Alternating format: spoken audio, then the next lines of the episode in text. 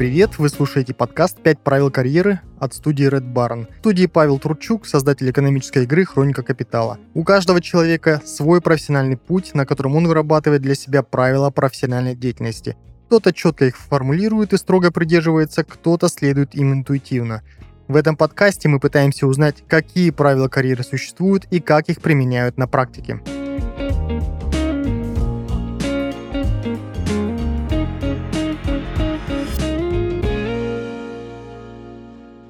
Сегодня у нас в гостях топ-менеджер Сбербанка, начальник управления продаж малому бизнесу и автор книги «Пять часов, чтобы стать счастливой женщиной» Виктория Косенкова. Виктория, здравствуйте. Всем привет. А, очень рад вас слышать. А, Виктория, вот вы более 15 лет работаете в сфере финансов. А, у вас прекрасная карьера. Ну, это очень интересно услышать, они. Но скажите, прежде хочется понять, как вы стали писателем? О чем ваша книга? Неожиданный вопрос. Да, я теперь представляюсь Старался. не просто Виктория Косенкова, а теперь э, финансист и писатель. Да, это новый такой этап в моей жизни, начался буквально, наверное, год назад. О чем моя книга? Вообще книга не одна, их будет три. Первая книга уже готова и на этой неделе выходит в свет. Вторая книга, она сейчас находится в процессе написания, буквально прям в самой, в самой жаркой ее паре. И третья книга, ну, наверное, я где-то к лету ей займусь. Это цикл. Цикл о том, как э, строить свою жизнь. То есть цикл книг про разные сферы нашей жизни. Первая книга, она про счастье, а скорее, наверное, где-то более про внутреннее состояние, про наполненность, про энергию, про баланс рабочего и личного а, то есть про то, как, наверное, построить свое счастье, а, что оно само себя не строит, оно само собой не приходит. Все ко всему нужно прикладывать руку и усилия. Вторая книга, она будет больше про команду и про построение команды, и про построение своей карьеры, про энергию лидера, про лидера команды. И третья книга будет про детей, про воспитание детей. И, в общем, наверное, в целом, вот еще раз, да, некая сквозная тема, которая объединяет все три книги, это то, что ни одна сфера в нашей жизни, ничего не происходит просто так, ничего собой собой не происходит. Да? То есть ко всему нужно, еще раз повторюсь, прикладывать руку, усилия, дисциплину и желание. Ну, в общем, много очень mm. составляющих для того, чтобы конечный результат пришел. А как вы пришли к идее написания книги, э, будучи топ-менеджером крупнейшего российского банка? Ну, такой интересный на самом деле путь. А, вообще идея написать книгу а, пришла лет шесть назад примерно. Я тогда познакомилась со своим нынешним супругом, то есть со своим мужем. Соответственно, мы буквально, наверное, какие-то общие вещи обсуждали, знакомились, философствовали. И он мне тогда сказал, у тебя столько идей в голове, почему ты книгу не пишешь?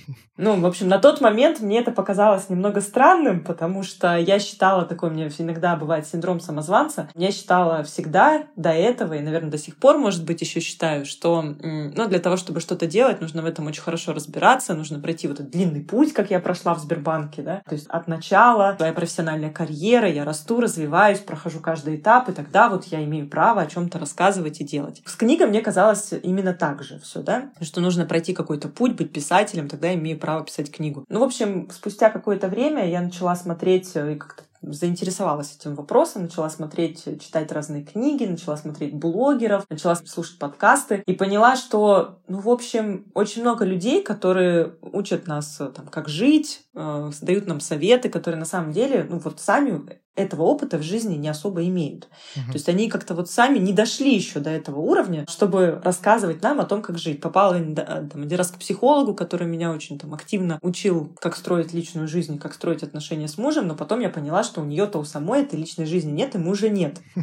А, и детей тоже нет. И не потому, что я, да, там пытаюсь как-то свысока посмотреть на этих людей, но просто мне кажется, что человек, который достиг этого в жизни, да, какой-то прошел очень трудный путь какого-то личного развития, путь построения там, семейной жизни успешный, да, этот путь, что этот человек может поделиться своим опытом. Он просто может это сделать, имеет на это право, и кому-то действительно это может оказаться полезным. Вот поэтому моя миссия, наверное, просто сделать так, чтобы большее количество женщин, большее количество девчонок в этом мире стало более счастливым вот, через мою книгу, через мой, мой опыт, через мои советы, через мои инструменты. Угу. Вот скажите, мир финансов, он же скорее относится, так сказать, э, к точным наукам, а книга «Счастливая жизнь», вот э, о счастливой женщине, родилась вопреки или благодаря вашей карьере? Вот интересный вопрос. Благодаря. Вот именно благодаря. Это такой очень интересный процесс. Об этом, кстати, я тоже пишу в своей книге, о том, что, к счастью, в своей жизни, вообще к счастью, к личной жизни, к семейной жизни, к воспитанию детей, вообще ко всему, каждой сфере нашей жизни нужно относиться как к построению бизнеса, как к бизнес-процессу. У каждого процесса просто есть свои правила, свои инструменты, свои цели, но при этом отношение к этому должно быть как к бизнесу. То есть э, вы должны четко планировать, понимать там, цель этого всего, понимать, каким инструментарием вы пользуетесь, а, понимать, как этот мир устроен. И счастье, с моей точки зрения, я это там, проповедую теперь, а, счастье, с моей точки зрения, это тоже некий алгоритмический процесс, да, то есть процесс, который можно э, разделить на несколько подпроцессов, а, на несколько сфер, да, и именно про них я и пишу в книге. То есть, с моей точки зрения, если этот путь не пройти от начала до конца, если его э, вот прям пошагово, да, не пройти, то счастье само по себе в жизни не придет. Оно на нас с небес не свалится. Что вот именно моя позиция в том, что это все не просто так. Поэтому вот интересно, что вот как-то у меня это получилось все на стыке. Вообще я сейчас нахожусь в декрете, да, то есть э, у меня сейчас такой процесс, э, э, наверное, остановки, ну, ненадолго, да, своей основной бизнес-деятельности. Соответственно, и у меня такое, наверное, как я это называю, когда останавливается мозг, да, когда беспокойный мозг останавливается, появляется возможность а, немножко поразмышлять, да, какое-то время появляется для этого. И вот к этому я и пришла как раз вот после, наверное, накопленного вот этого 15-летнего опыта. Угу. Он у меня так сконцентрировался, прошел сейчас усушку, утряску, я это называю. И я сейчас вот прям осознании того, что все это очень сильно связано. А с чего ваш путь и ваша карьера началась в финансовой сфере? А вот карьера как раз у меня началась э, с базовых абсолютно позиций. А, я была студентом. Вообще, знаете, я в жизни такой очень упертый человек. А, если уж я что-то в себе, наверное, придумала и цель какую-то поставила, я этого обязательно добьюсь. Вот я э, училась в институте, э, проходила практику в Сбере, ну, тогда в Сбербанке еще. И меня позвали работать. Ну, после практики, в общем, понравилось, как я работала тоже такая интересная история, как меня позвали. Я прям, наверное, даже остановлюсь на этом. Это такой очень интересный момент. Uh-huh. Я пришла на практику, и мне э, мой тогда руководитель говорит, руководитель практики, а, ну вот ты уже все сделала, архив сдала, ну вот все, всем там, чем занимаются на практике бедные студенты, занимаются всем подряд, кроме того, чтобы что-то нормальное делать. Вот, соответственно, я сдала все архивы, все перепечатала, все э, через шредер удалила все документы, уничтожила. Ну, в общем, все, все переделала, что делают обычно студенты.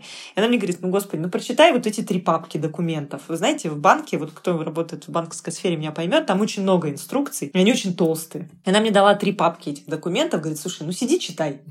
Но причем не очень веря, что я действительно буду их читать. Когда практика закончилась, она мне говорит, ну, что, что поняла вот на практике, как тебе понравилось, нет? Я говорю, знаете, я вот прочитала эти те три папки, которые вы мне дали. Я вот выбрала для себя вот эти вот эти направления, они мне интересны. Она говорит, ты реально прочитала эти три папки? Я говорю, ну да. Ну вы же мне сказали прочитать. Я прочитала.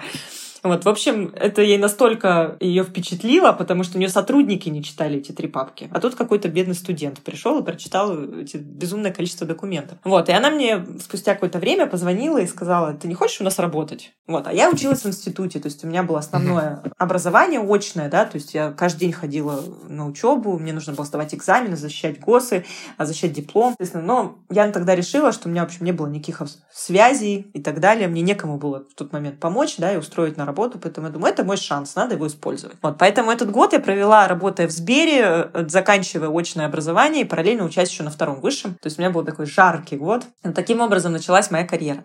А, прошла я абсолютно все этапы, начиная от э, там, операциониста, сидела в кассе, продавала дорожные чеки, валюту, доллары, евро, в общем, чем только не занимался в начале своей карьеры. Вот, но постепенно, постепенно переходила, и вот, наверное, где-то примерно в, ну, спустя, наверное, лет 7-8 после начала работы в Сбербанке я, мне предложили руководящую позицию, ну, с тех пор я уже двигалась как руководитель. Угу. Вы из Новосибирска, да, Виктория? Да, я из Новосибирска.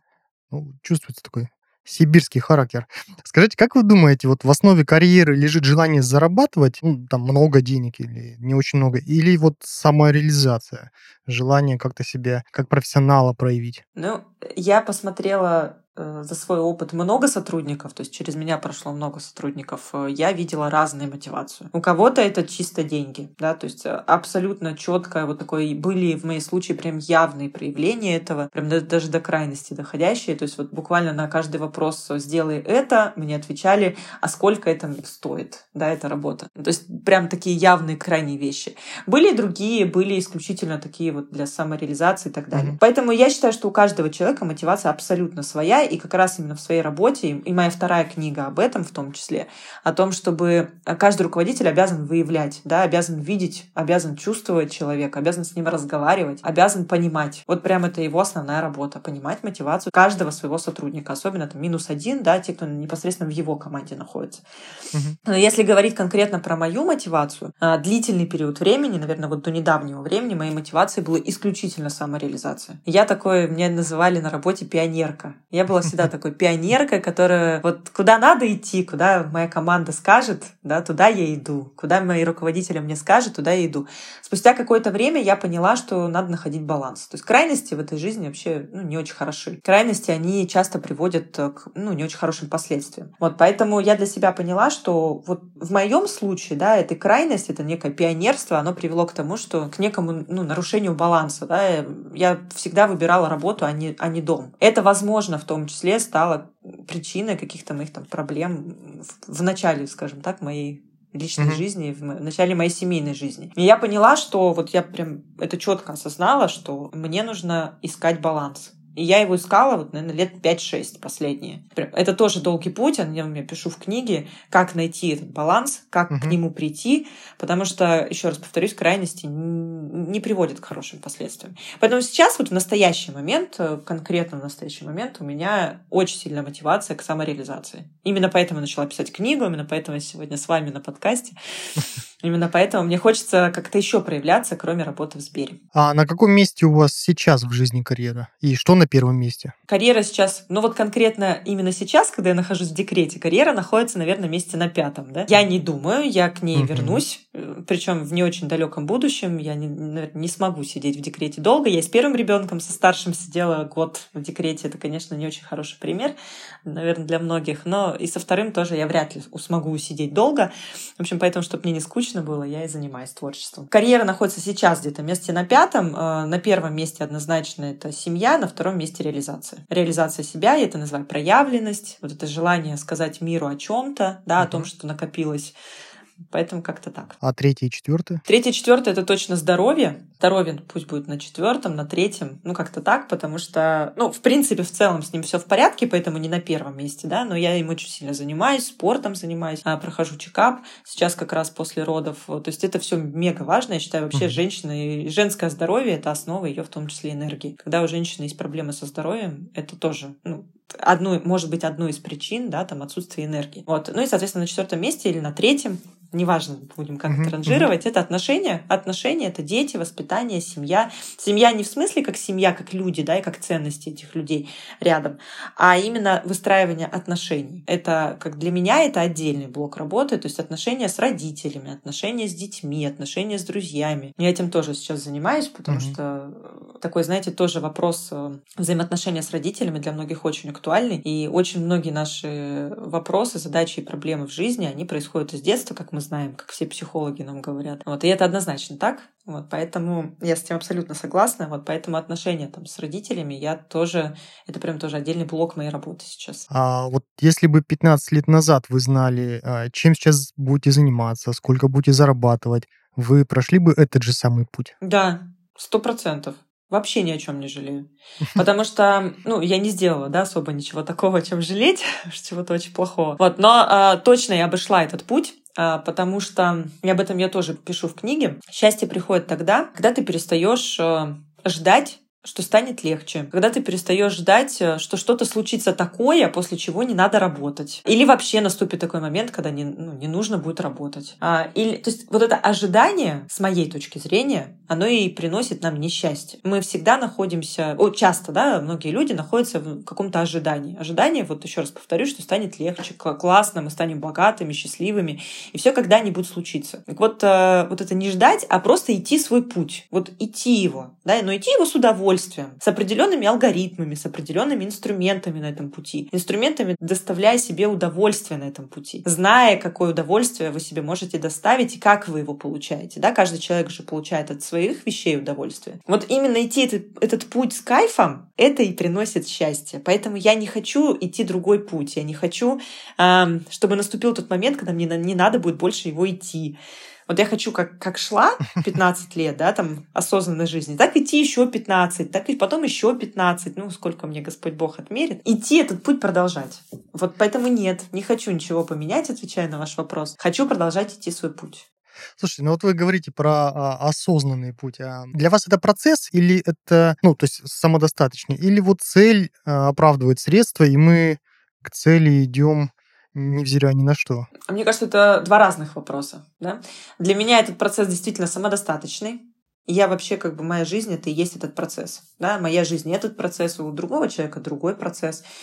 А, а вот с точки зрения цели оправдывает средства, для меня это точно не так. И это об этом я тоже, кстати, пишу в своей второй книге, о том, что вот для меня лично очень важна э, система ценностей моей. То есть она у меня есть абсолютно четкая в голове. Я знаю, чего я не сделаю, ни при каком случае, ни при каком раскладе, ни за какие деньги. Да? Я знаю, что я сделаю. То есть есть вещи, которые я допускаю в своей системе ценностей, да, там, для того, чтобы построить свою карьеру.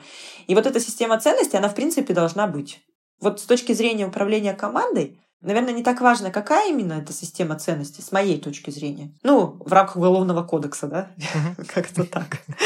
Вот. Но она, самое главное, должна быть. Каждый человек э, в вашей команде, да, в вашем подчинении, он должен четко понимать систему координат. Тогда ему гораздо проще работать, тогда ему понятнее Тогда вы ему понятнее как руководитель, ему понятнее с вами работать, ему понятны ваши подходы. И он чувствует себя комфортно в плане безопасности. Вот поэтому, ну, с моей точки зрения, еще раз да, там скажу, система ценностей должна быть, цель не оправдывает средства, просто у каждого система ценностей своя.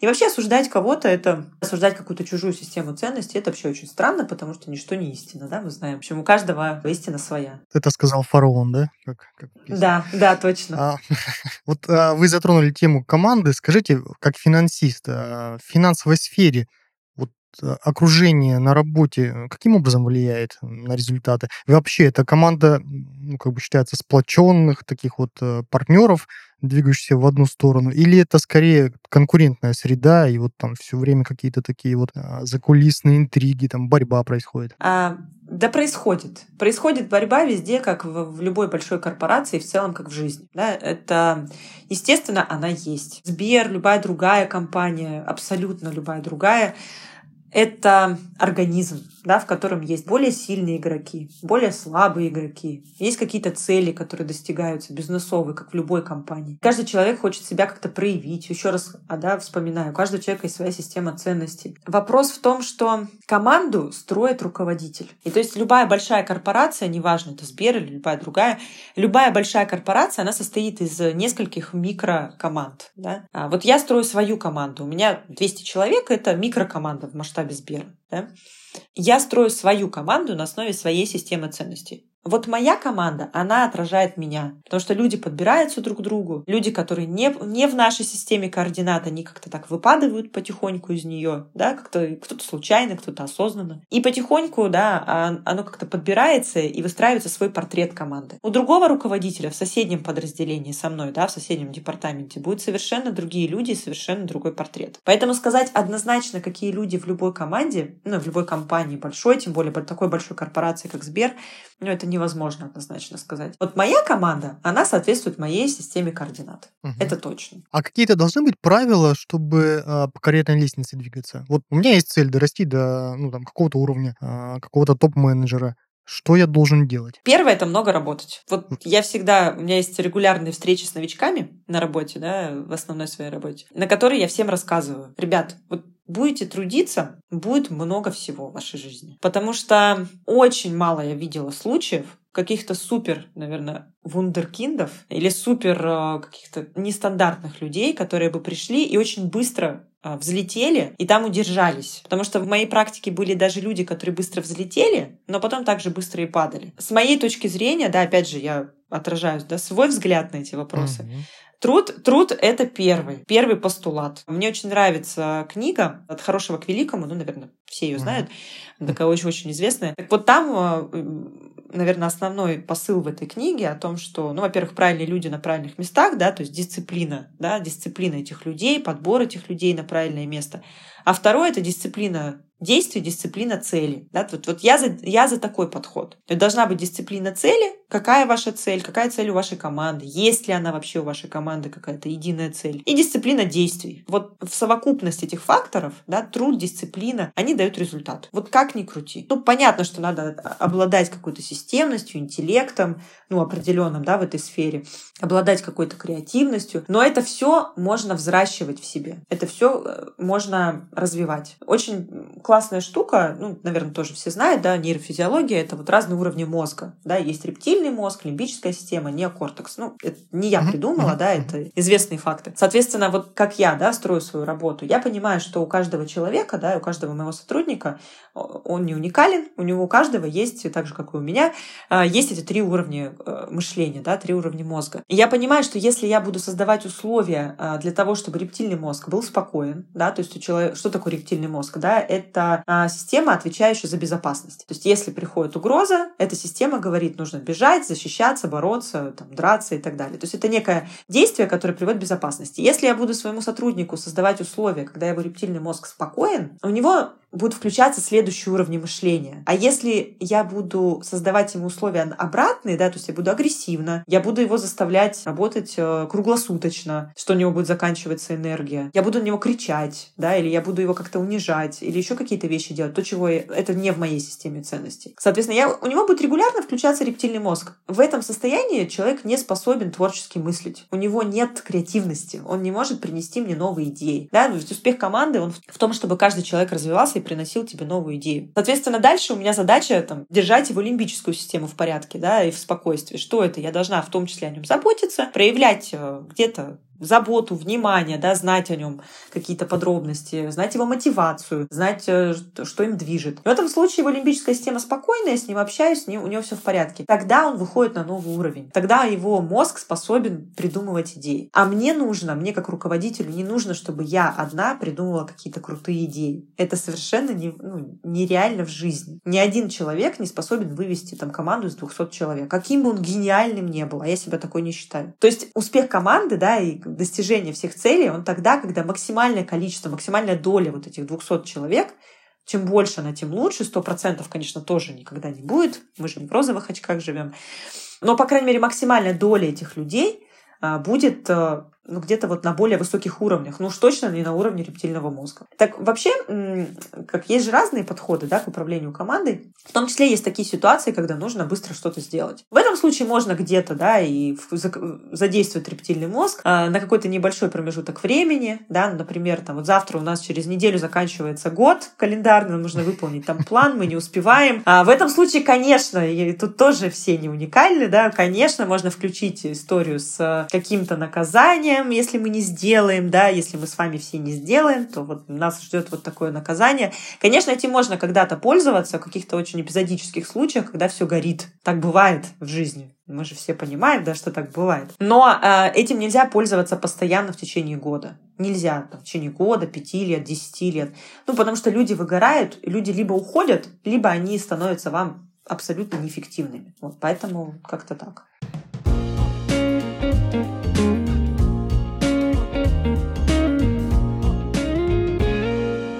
Джеймс Макламор – основатель всемирно известной сети ресторанов Burger King. Его рестораны каждый день кормят около 16 миллионов людей по всему миру. Макламора вдохновил успех Макдональдс. Посетив заведение будущих конкурентов, он прикинул, что можно исправить, чтобы сеть работала лучше. Так, в 1954 году Джеймс вместе со своим другом Дэвидом Эдгертоном открыли первый Burger King во Флориде. К слову, оба основателя сети получали образование в стенах Корнельского университета, входящего в восьмерку легендарной Лиги Плюща. Качественное образование дало им возможность создать одну из самых успешных франшиз в мире. 12 тысяч ресторанов работают в более чем 75 странах. Хорошая новость в том, что получить качественное образование может каждый из нас, И для этого не обязательно ехать в США и поступать в университет Лиги Плюща, или даже выходить из дома. Все, что тебе нужно, оставить заявку на обучение в онлайн-университете профессий Академии Эдюсон. Здесь предоставляют обучение по гарвардской методологии и большой список преподавателей, в том числе и из этой самой Лиги Плюща. Команда Академии Эдюсон уверена, что образование – важная составляющая успеха, но какой бы ни была твоя история, важно постоянно совершенствовать свои знания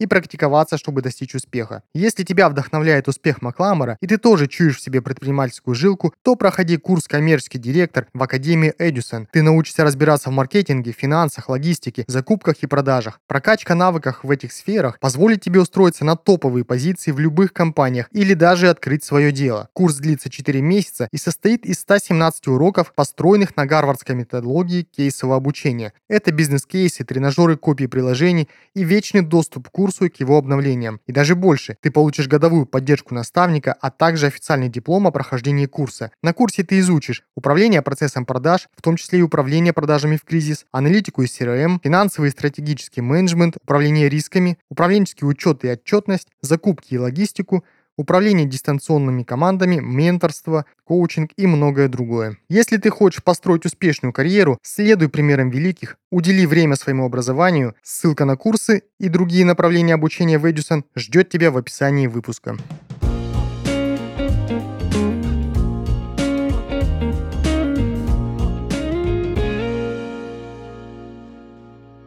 Слушайте, вы мне э, рассказываете про идеи, творческий подход, э, а у меня перед глазами вот те папки, которые вы прочитали в начале карьеры.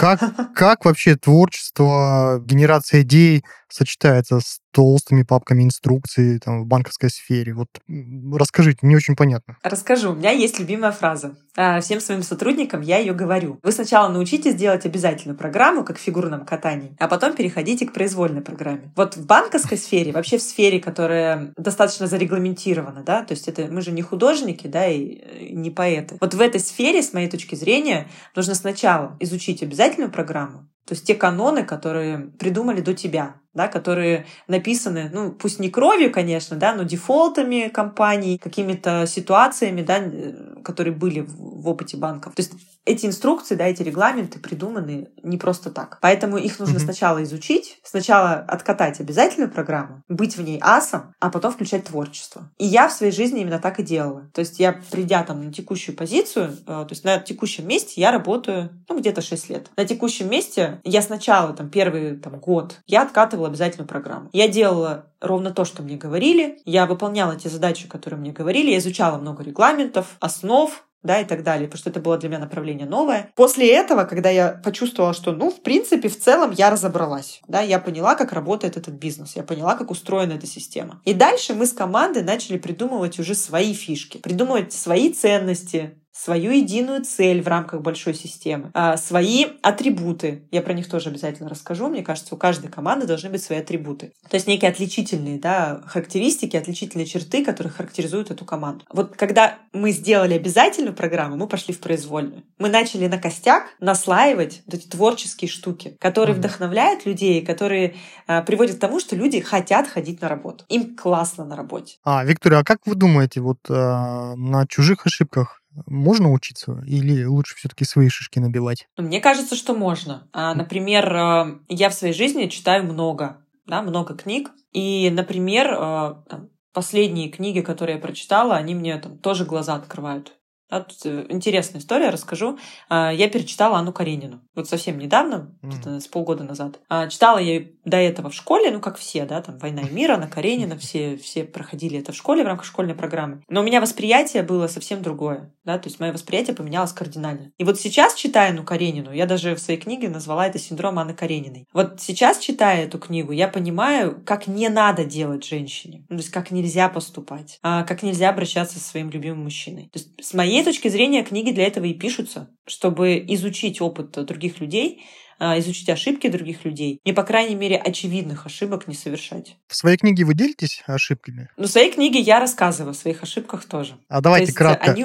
о любой. А, например, мой первый брак. У меня сейчас брак второй, и мой первый брак сложился не очень удачно, в том числе по моей вине. Да, то есть там, безусловно, есть вопросы и к моему бывшему супругу, но мы сейчас не об этом, и обо мне, да, о моих ошибках, в том числе о моих ошибках. То есть первая, да, причина э, того, почему там, наш брак распался. Я очень сильный человек. Ну, то есть я действительно себя такой считаю. Я не гениальный, но сильный человек. Я могу вывести очень многие сложности э, и вывожу их. То есть я не ломаюсь практически никогда, да, то есть мне очень сложно сломать, очень сложно меня там снести какой-то проблемой. А, но мой первый супруг был не такой. А я ожидаю от окружающих людей, ожидала, по крайней мере, что они будут именно такие, как я. И мне было непонятно, да, там, почему в какой-то той или иной ситуации человек может не справиться. И я вот этой своей силой, да, и непониманием могу человека рядом подзадавливать. То есть это точно моя ошибка, которую я в себе, ну вот прям, знаете, как это, пестую и исправляю. То есть когда я вижу, например, что у какого-то человека сейчас рядом проблема, я уже более эмпатично к этому отношусь и менее высокомерно, наверное, к этому отношусь, как 10 лет назад. Mm-hmm. Это, знаете, как э, человек, который начинает водить автомобиль, я себя, себя сравниваю вот в том состоянии именно с этим процессом. Человек начинает водить автомобиль,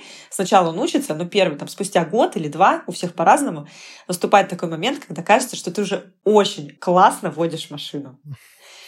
А, и в этот момент начинается авария. Вот в моей жизни было так. Не знаю, как у кого, но в моей жизни было так. И у многих моих знакомых было именно так. Потому что на самом деле ты еще не очень классно водишь машину, и опыта у тебя еще не очень много. Но ты себе кажешься крутым водителем. Вот здесь то же самое. То есть, когда ты достаточно так вот к себе относишься сильно высокомерно, да, и сильно а, проявляется гордыня в тебе. Об этом я тоже пишу, о том, что вообще гордыню надо успокаивать и усмирять. Потому что гордыня, она приводит к, опять же, плохим последствиям, да, то есть ты не, начинаешь не замечать в себе какие-то вещи, ты не, замеча, не перестаешь замечать, что нужно в себе исправить, а, что нужно поправить, как развиваться, потому что нет людей а, идеальных, ну нет, да, то есть даже Далай-Лама, я не знаю, читала много книг про него, даже Далай-Лама, да, высокоинтеллектуальный, просвещенный человек, а даже он очень прост в общении с людьми, да, то есть его вообще как бы отличительная черта, наверное, да, это очень простое общение, что с президентами стран, что с обычными людьми, он со всеми общается абсолютно одинаково и на равных. Вот это мой некий бенчмарк. Я к этому стремлюсь. И это те ошибки, которые в своей жизни имела, да, которые случались в моей жизни. Это некая вот эта гордыня и высокомерное отношение к близким людям. А, говоря о близких людях, вот у вас трое детей, Виктория.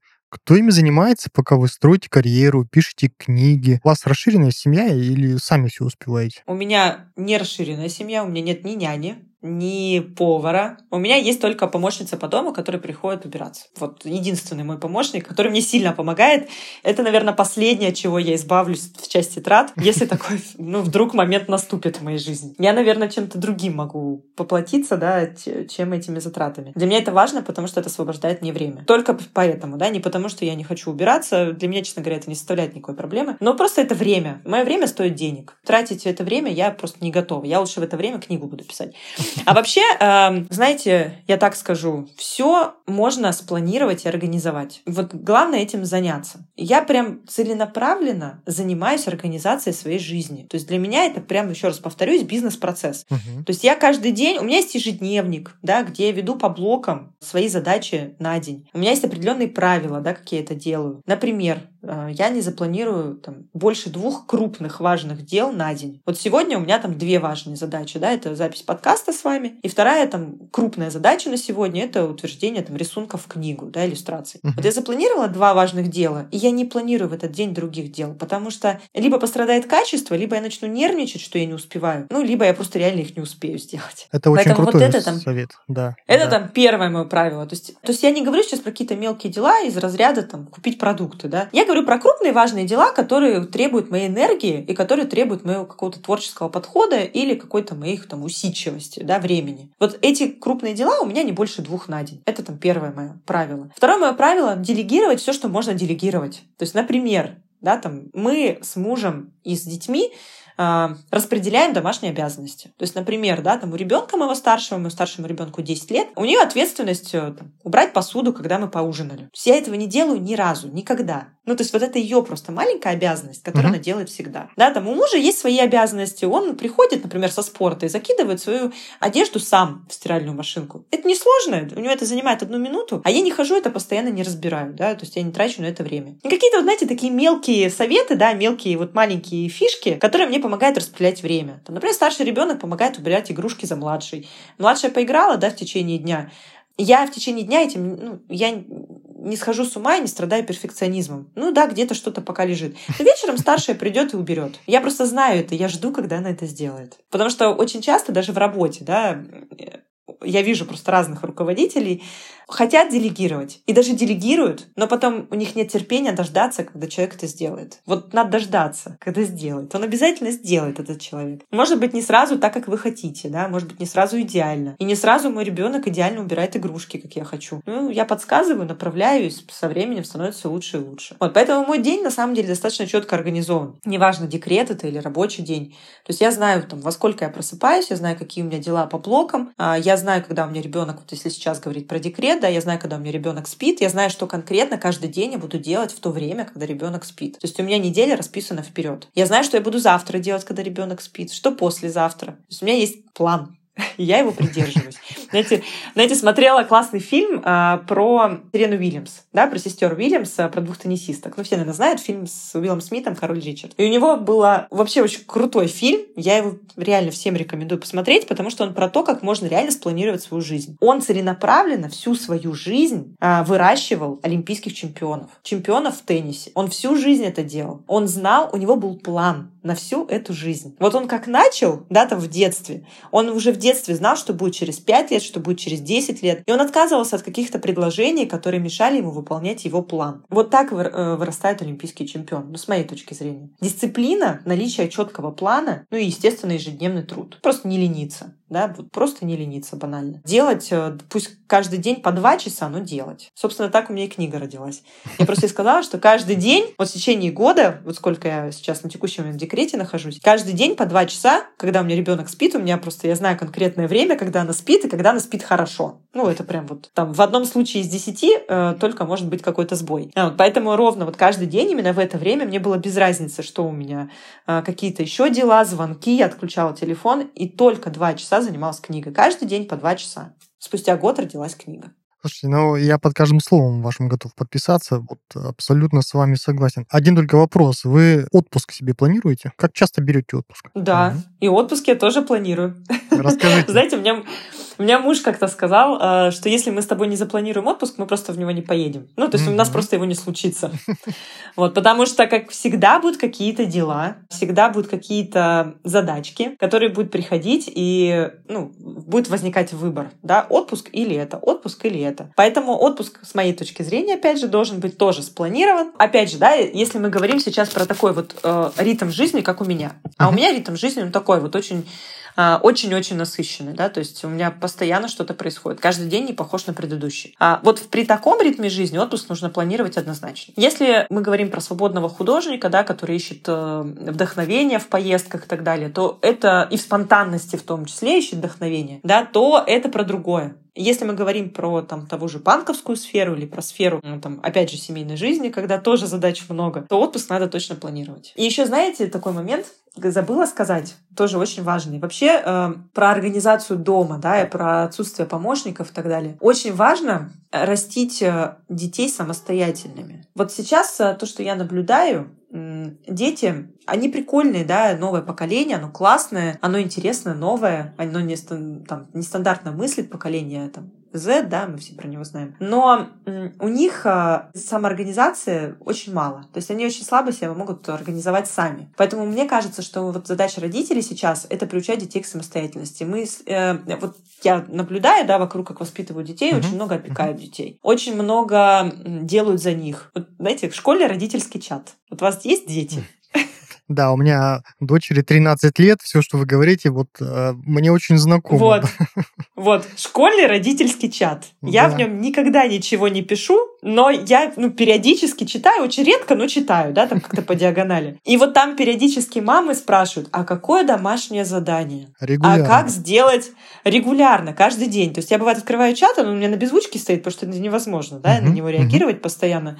Я открываю, там по 200 сообщений периодически о том, какое домашнее задание, что учитель недостаточно подробно и понятно объяснил домашнее задание его ребенку, и что его ребенок не знает, как делать домашнее задание. А давайте-ка все помогут ее ребенку сделать домашнее задание. У меня это ответственность ребенка. Это ее ответственность слушать на уроках домашнее задание. Если она его не сделает, она получит двойку. Ну что? Ну это опыт. Она получит двойку, ну там тройку, если неправильно сделает. Она пронесет этот опыт, она его проживет, этот опыт самостоятельно. И она сделает вывод, да, она сделает какой-то, она как-то скорректирует свои действия. Но это возможно только тогда, когда ты будешь этому человеку, да, это же человек, это личность, когда ты этой личности будешь давать эту возможность. А если ты будешь за нее писать в чат и спрашивать домашку, Да. ну, этот человек никогда э, этой личностью не станет. Он не приучится к этой самостоятельности, он не приучится принимать решения. У меня ребенка зовут, э, э, смешно называют, ГДЗ.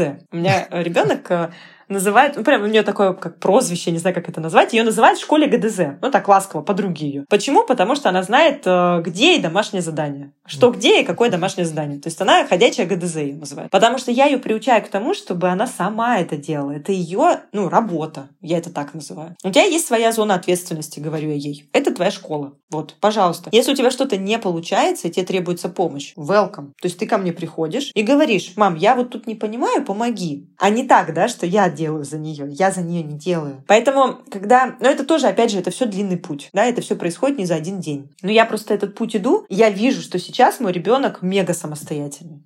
Он умеет э, сам готовить э, еду, он может приготовить нам завтрак, ну, не каждый день, обычно это моя обязанность, но он без проблем может приготовить себе завтрак, может э, приготовить нам завтрак, ужин, а, может сходить погулять с младшей на улицу на час, там, когда я делаю какое-то важное дело, да, то есть э, я его там прошу, Катюх, помоги мне, там вот на Мгм. часок. То есть, э, но это возможно только тогда, когда ты этот путь идешь, да, когда ты к ним, еще раз, да, там, он не происходит там раз, и ребенок проснулся самостоятельно. Вот, поэтому вот я за самостоятельность. Когда каждый член нашей команды, да, я называю нашу семью тоже отчасти командой, когда Мгм. член нашей семьи, каждый член нашей семьи, каждый член нашей команды ответственен за свою сферу, да, ответственен за свою зону, ответственен за свою жизнь, самостоятелен, может сам какие-то вещи сделать, то и нагрузки у мамы гораздо меньше, гораздо меньше. Ну, то есть мама может находить время для того, чтобы заниматься собой, планируя это, планируя занятия собой и своим каким-то развитием. Вот как-то так. Да. При этом вы пишете, что дома все держится на энергии женщины.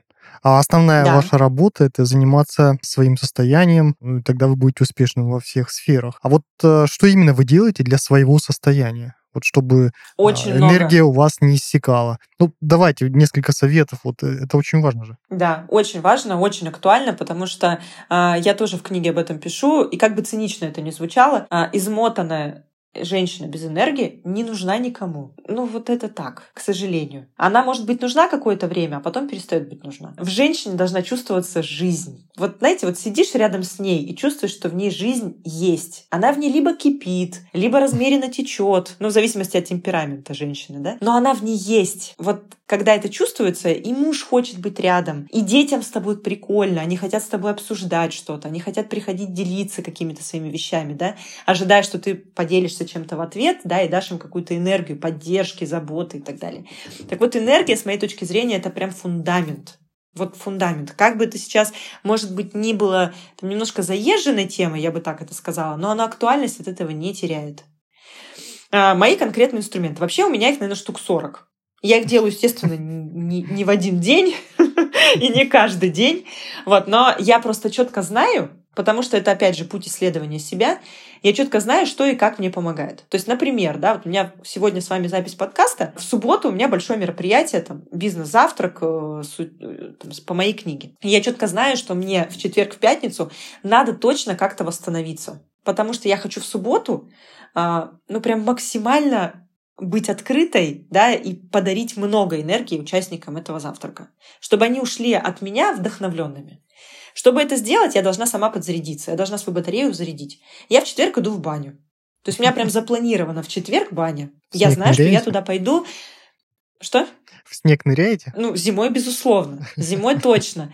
А, но та баня, куда я хожу там в городе, да, то есть если за городом, то классно, снег, все супер. Но куда я хожу в городе, там снега нет, нырять некуда. Это обычная там баня. Вот, поэтому там у меня есть определенное парение, которое я всегда беру, э, которое из меня выгоняет просто все плохое и который меня прям мега восстанавливает. Это мой способ подзарядки. Да, там, на воскресенье после субботы, после завтрака я запланировала массаж. То есть э, я понимаю, когда мне нужен какой инструмент. Но тому человеку, который пока еще себя так хорошо не знает, и я тоже, опять же, себя до конца не знаю, я тоже, опять же, продолжаю идти этот путь и изучать, какие-то появляются у меня новые фишки. Но, например, баня для меня и массажи, и вот все, что связано с телом, да, для меня это стопроцентный действенный результат. Поэтому я уже четко этими инструментами, знаете, как жонглер, да, то есть я знаю, что вот сейчас мне надо вот туда сходить, сейчас вот это сделать. Иногда мне нужно просто побыть в тишине.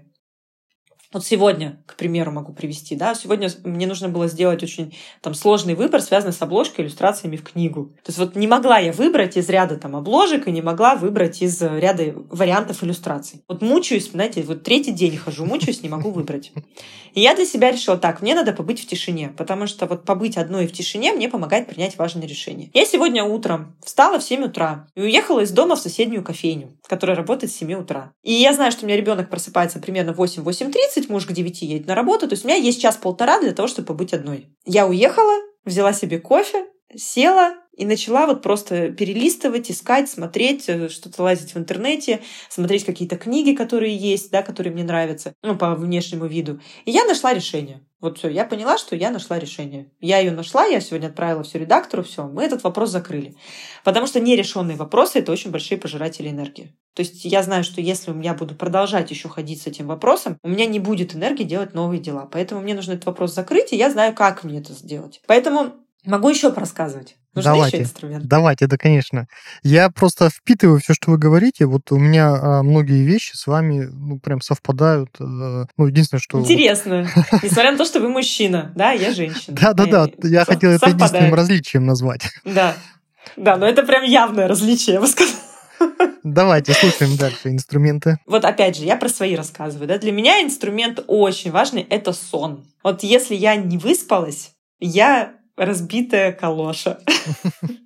Поэтому, а, конечно, я могу не выспаться раз, не выспаться два, и, в принципе, ничего страшного не случится из-за этого, да, если там какой-то... Вот позавчера я писала статью в журнал, ее нужно было сдать вот край к утру, я легла в 2 часа ночи, там в 7 проснулась, а, ну, не выспалась. Ну, ничего, один раз там ничего страшного. Энергии достаточно, да, для того, чтобы это пережить. Но э, не спать долго, э, не спать э, там регулярно, да, не высыпаться, для меня это проблема. Поэтому, например, когда у меня вот ребенок только родился, все понимаем, что такое маленький ребенок, естественно, спала я достаточно мало, поэтому я абсолютно отключала все важные задачи первое время и спала. То есть мне было неважно вообще, вот успею я приготовить, поесть или нет. Я лучше, она проснется, я ее положу рядом там в кокон, да, она со мной рядом полежит, и я приготовлю поесть. Но пока она спит, я сплю. То есть это вопрос ваших приоритетов. То есть если у вас в приоритете энергия, если у вас в приоритете, если это стоит на первом месте, а у меня это стоит на первом месте, потому mm-hmm. что оно является фундаментом, да, я тогда могу быть хорошей женой, ну, в моем понимании хорошей, я тогда могу быть заботливой мамой, я тогда могу строить карьеру, и тогда могу писать книгу только если есть вот эта база. Поэтому для меня она на первом месте.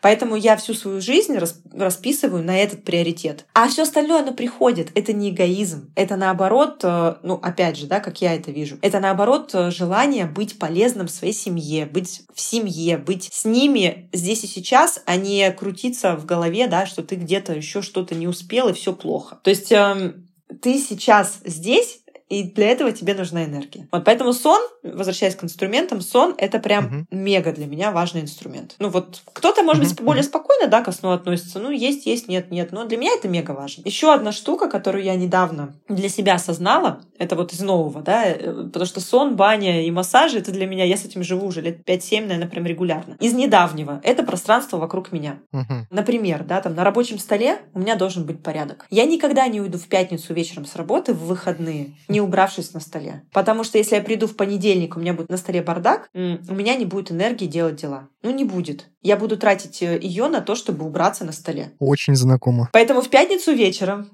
я лучше задержусь, да, я лучше разберу все, я спланирую следующую неделю, исходя из предыдущей. А, Еще иногда я, э, например-то, опять же, там, варьирую, да, иногда я могу в пятницу, наоборот, уйти пораньше, там, не знаю, в пять, да, у нас рабочий день заканчивается в пятницу, но при этом выйти, например, в субботу на час или на два. А, и в тишине, когда нет сотрудников рядом, когда никто тебя не дергает, не задает кучу вопросов, я убираюсь на столе, планирую следующую неделю, если у меня, например, предстоит очень важная неделя с какими-то важными публичными мероприятиями, ну, к примеру. То же самое дома. То есть я организовала дом и сделала такое пространство, чтобы мне оно не мешало и не отвлекало. То есть у меня минимально шкафов, у меня минимально вещей рядом, да, у меня все так по минимальному. Потому что меня это, эм, мне это дает энергию. То есть я жила в разных квартирах, да, за свою жизнь, там, в съемных, и переезжали, ну, в общем, путь этот длинный. Сейчас у меня такая квартира, как она должна быть. То есть вот как я хотела. Минимализм, да, минимум цветов, минимум ярких акцентов, потому что меня не отвлекают.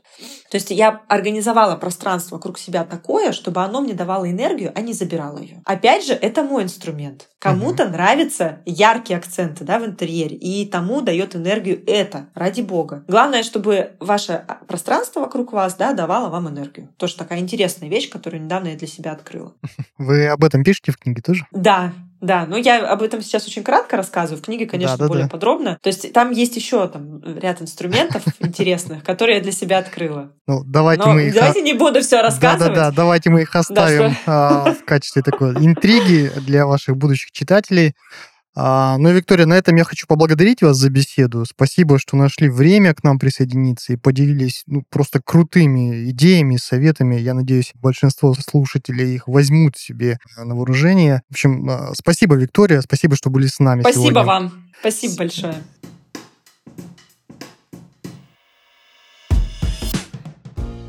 Сегодня у нас была в гостях а, топ-менеджер Сбербанка, начальник управления продаж малому бизнесу и автор книги «Пять часов, чтобы стать счастливой женщиной» Виктория Косенкова. А в студии был Павел Турчук, автор бизнес-игры «Хроника капитала» и подкаст «Пять правил карьеры». До новых встреч!